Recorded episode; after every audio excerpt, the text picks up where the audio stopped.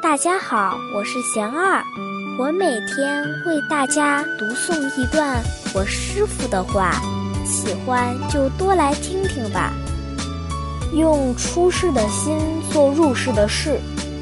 我师傅说，修行人的修正功夫，就是要靠事业和成就展现出来。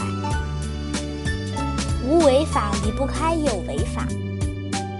少数人可以言下大悟，有些人可以通过学习经教悟道，而对更多人来说，在当代这个时空因缘下，要通过做事情来领悟修行。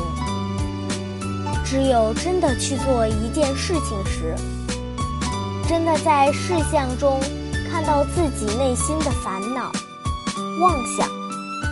执着，感受到被名将利所继父时的痛苦，感受到失意时的落寞，得意时的张狂，才能对自己的内心世界有更深刻和真实的了解。多多经历，反复锤炼，才能够狂心。皆即菩提。